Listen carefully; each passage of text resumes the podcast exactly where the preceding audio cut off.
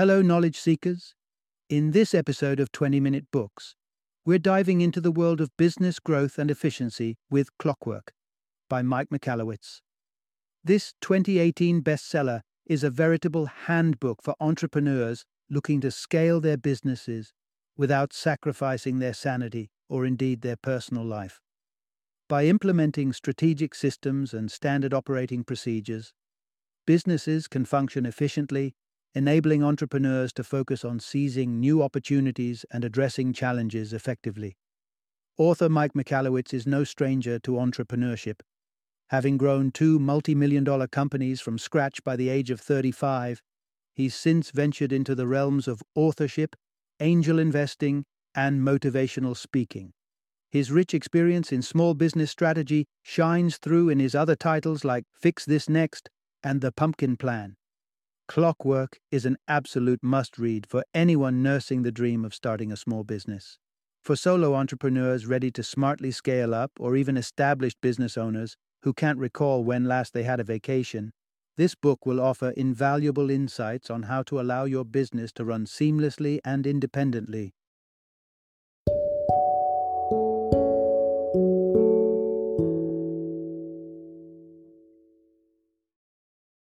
Clockwork. Design your business to run itself. Introduction. Discover how to transform your small business woes into wins.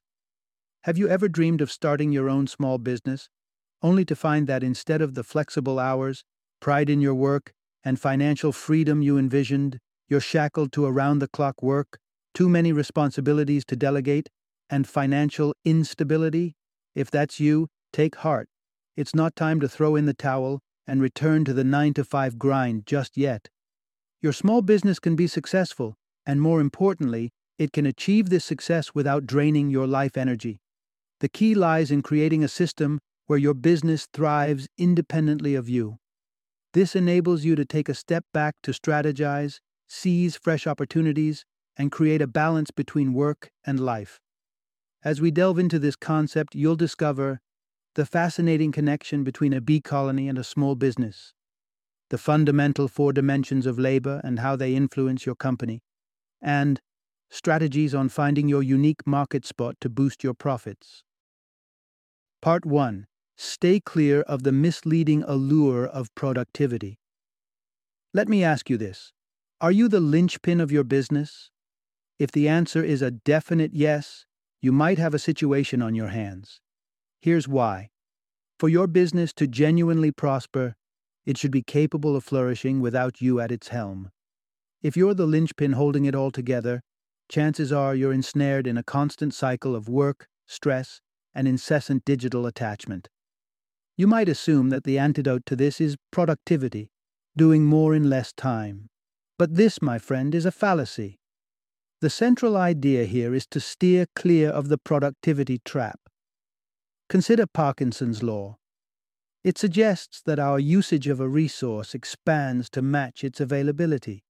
Allocate limitless time for work and you'll consume it. Sure, you can enhance efficiency through productivity, but what becomes of the time you free up through these productivity gains? Exactly. You pile on more work, falling headfirst into the productivity trap. Your true goal shouldn't be to simply increase productivity, but to achieve organizational efficiency. This means aligning your resources harmoniously for optimum returns, utilizing your team's talents to their fullest potential, and focusing on executing key tasks instead of hurriedly crossing out random tasks on your to-do list. In essence, strive for targeted efficiency rather than blanket productivity. However, there might be a substantial obstacle to achieving this: you. We're all creatures of habit, finding comfort in familiarity.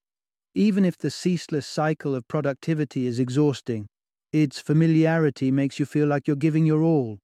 These relentless work habits can cause you to develop tunnel vision.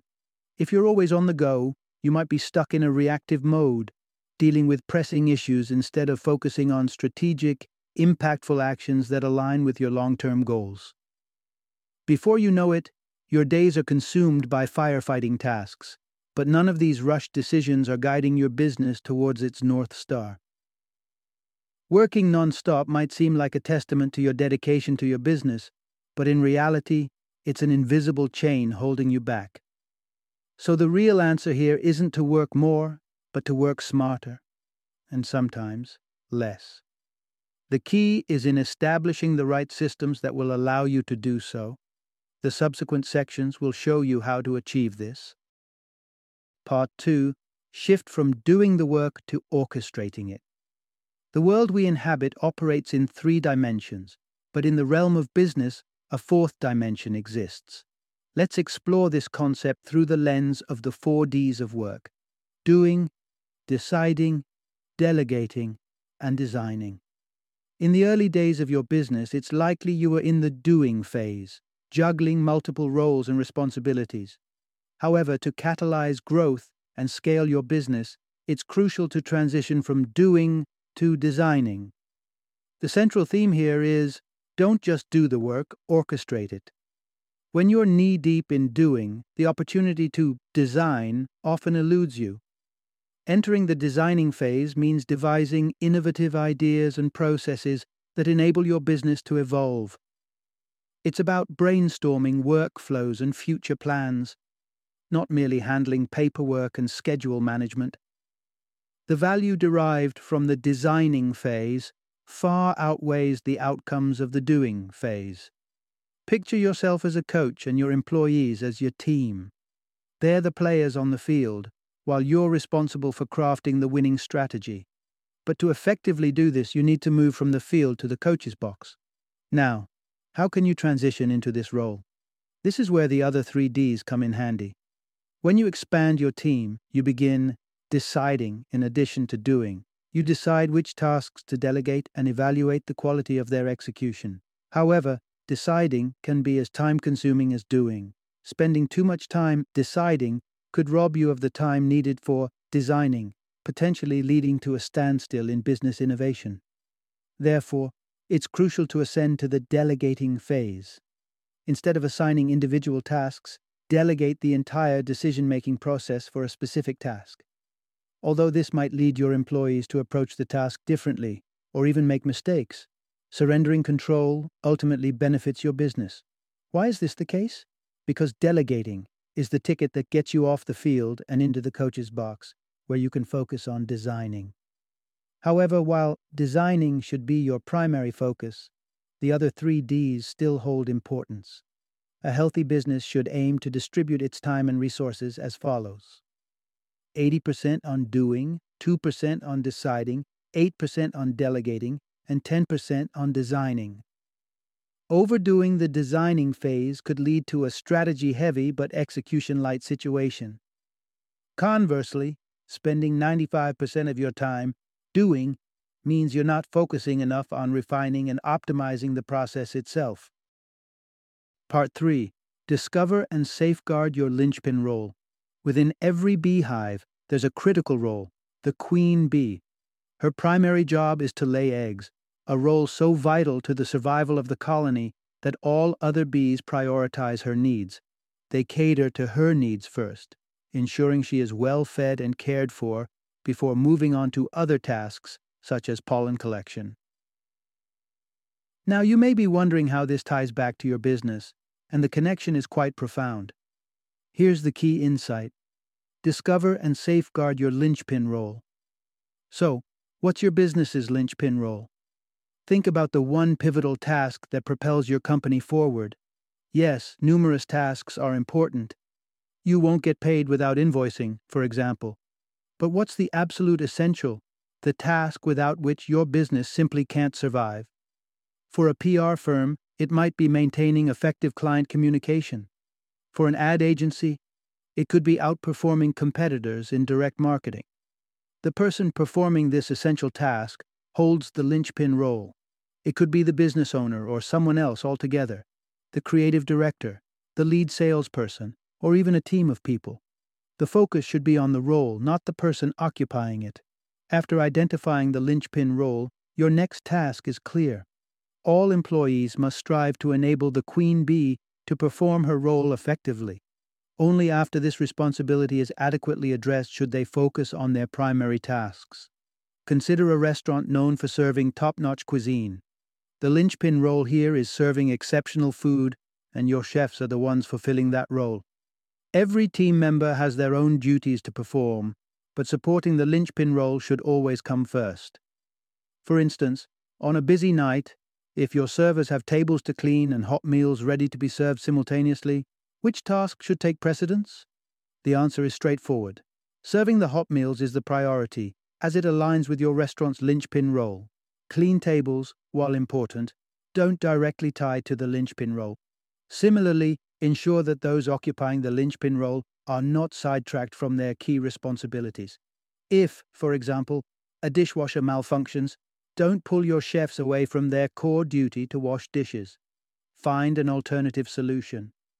Remember, every role in your business holds significance. However, the overall success of your enterprise hinges on how well the linchpin role is fulfilled. Make it your top priority. Part four. Optimize your business with standard operating procedures. How do you peel a banana? Do you start at the stem? Surprisingly, that's not the most efficient method. Peeling a banana from the stem often bruises the fruit, resulting in a mushy mess. Monkeys, in contrast, hold the stem and apply pressure at the other end, making the peel slide off smoothly. In the world of small businesses, knowing the optimal way to perform tasks is like knowing the monkey's trick. Your staff might not be aware of the most efficient way to do their tasks, but you can help them, because you've honed these processes over time. So here's our key insight.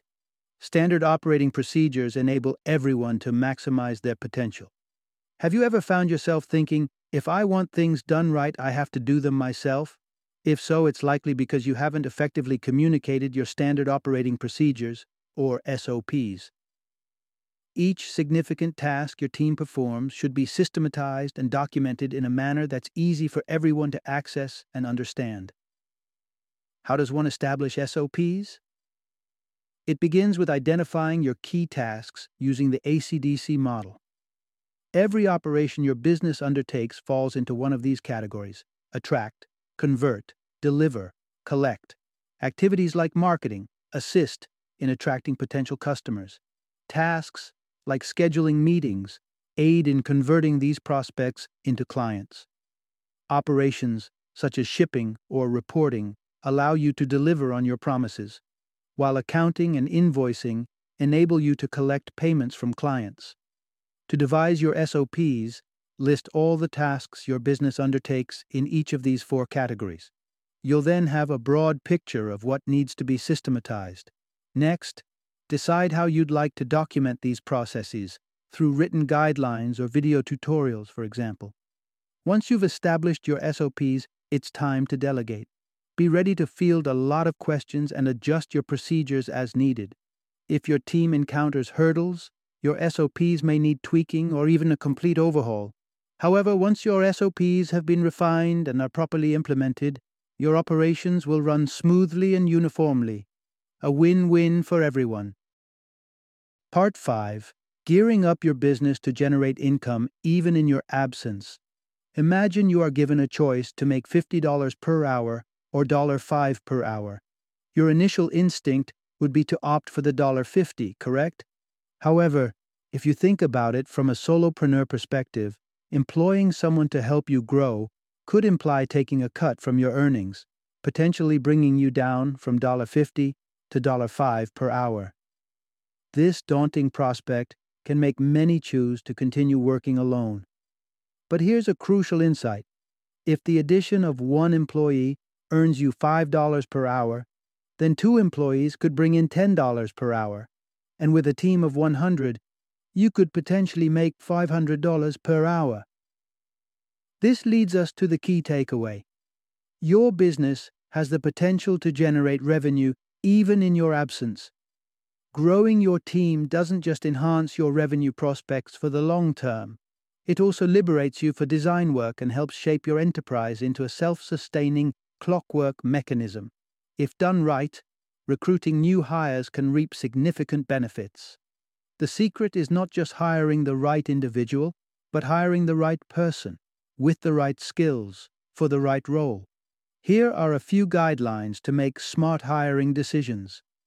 Firstly, don't hire based solely on skills. Often, employers focus on finding a candidate whose skill set perfectly matches the job description. But remember, while skills can be learned, passion, enthusiasm, and team spirit cannot. Secondly, offer candidates what they are truly looking for. It's not always about the salary. Some employees may value flexibility, creative freedom, or opportunities for professional development. If you can tailor their roles to what they truly value, you'll likely retain them longer and they'll perform at their best. Lastly, strive for diversity. Hiring people from different backgrounds and with varied life experiences can bring fresh perspectives to your team. Don't let your personal likings or dislikings cloud your judgment while recruiting. Hiring someone you don't instantly click with could actually be an excellent way to bring new, challenging perspectives to your team. Part six. Discover your niche market and harness your potential therein. Imagine sunlight streaming through a magnifying glass, sharpening into a concentrated beam strong enough to singe a piece of paper. That's the kind of targeted intensity you need when marketing your products or services. Your goal is not to be a gentle ray of sun, but a laser-focused beam, honing in on a very defined target market. Who is your ideal customer? It's tempting to claim everyone. After all, a broader market promises more success, doesn't it? Not quite. By stretching yourself too thin or offering too much variety, you might fall short of delivering your best. The real key to success is discovering your niche and outshining your competitors by serving that niche with unwavering dedication. The essential takeaway is this: discover your niche market and concentrate your energy there. To identify your niche, start by examining your current client base. Your top customers are not just the ones who spend the most on your products or services, but also the ones who value your offerings the most. Their purchases are concrete evidence of their appreciation. Yet, the evaluation doesn't stop here. Beyond revenues, consider your experience of working with these clients. Do they inspire and invigorate you, or do they deplete your energy and enthusiasm? Maintaining long-term relationships with clients who drain you can be detrimental to your overall productivity and motivation. With this evaluation, you should have a list of clients who not only generate significant revenues, but also inspire you to do your best work. What commonalities do these clients share? They might all belong to the same industry, or they could be a diverse group with a shared characteristic, like being small business owners from southern Texas. Even if their businesses differ significantly, they are all part of a community. Finally, pinpoint where this community congregates. Where do they network, discuss their needs, and share community updates? Which social media groups, community organizations, or conferences do they frequent? With this targeted profile of your ideal customer, you can now focus on serving this community with laser-like precision. Part seven. Navigating business with the compass of metrics. So, you've successfully transitioned from doing to designing in your business journey. That's fantastic. But now, new challenges emerge. How do you monitor and manage your business? How can you gauge success, assess performance, and uncover areas of improvement? The answer lies in one powerful tool: metrics. While the term metrics might incite visions of complexity or boredom, establishing these quantifiable measures of progress can be surprisingly straightforward and immensely beneficial. The pivotal insight is this: metrics are your compass in business navigation. Recall the A C D C of your business: attract, convert, deliver, and collect. These are the four integral business functions. Let's explore how metrics can be utilized across these areas. Firstly, you need to attract clients. To gauge your success in attracting customers, keep tabs on your website traffic. Or for a more precise measure, monitor the number of visitors who request a quote. Although this metric won't capture every potential client, it provides a valuable snapshot. If quote requests dwindle, investigate why. Is it seasonal? Did your pricing change? Similarly, if requests soar, identify what's working, and ensure it is replicated. Next, you must convert these leads into paying clients. You could track conversions within a set time frame, such as three months, to measure how many potential customers become actual clients. Now, let's talk delivery. Some businesses can easily measure products delivered, but a more insightful metric is tracking repeat customers. A high rate of returning customers is a surefire sign that you're not only delivering, but delivering excellently. However, if this metric drops, you must promptly diagnose the issue. Finally, we come to collection. The most straightforward metric here is the revenue your business generates. For a more granular view of your cash flow, scrutinize who pays, when they pay, and the incidence of late or non-payments. Customize your metrics to fit your business.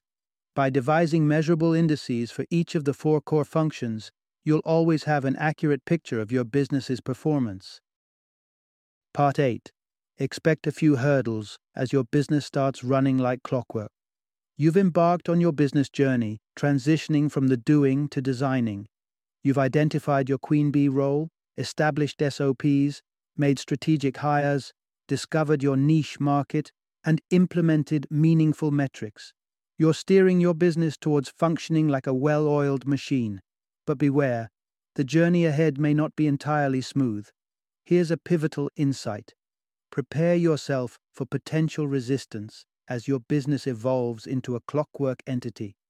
Once your business is functioning like clockwork, your workload lightens, responsibilities are shared, and you find yourself more in the design phase than in the doing phase. This is undoubtedly excellent news for you and your business. However, initially, not everyone may welcome this change. Firstly, anticipate pushback from various stakeholders, your partners, team members, and even clients. Your shift into a designing role may make your work less visible and, in some cases, it may not seem like work at all. An hour spent brainstorming business strategies in a cafe could potentially yield greater profits than a month of regular nine to five work, but the results may not be immediately visible. To mitigate resistance, make sure to communicate your plans transparently to all stakeholders before transitioning your business into a clockwork model. Explain the rationale and the benefits of this new approach and open up channels for feedback. Be willing to adapt your role and the new system based on the responses and suggestions you receive. Secondly, expect some self-induced resistance. As an entrepreneur who has built a business from scratch, you may find it hard to accept that the business can function independently of you. Such a realization might induce anxiety rather than relief. However, resist the temptation to fall back into the productivity trap. Remember, your role remains vital to the success of your business. Only it's been reframed. Now, relish the freedom this new model offers. Enjoy the opportunity to focus on strategic aspects of the business, take it to new heights, and perhaps even take that long overdue vacation. Final summary. You're the visionary who brought your business idea to life. But to prevent your venture from stagnating, or worse, imploding, you must learn to share the reins. Establishing efficient systems and processes that allow your business to function independently will free you from the daily grind. This newfound freedom will enable you to invest your energy in strategizing, planning, and supervising, the vital elements that truly fuel business success.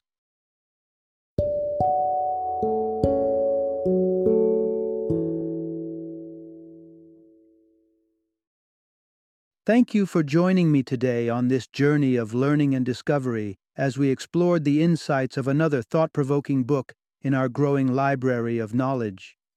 If you've enjoyed our time together, please take a moment to follow our podcast, give us a five-star rating, and share twenty-minute books with other knowledge seekers.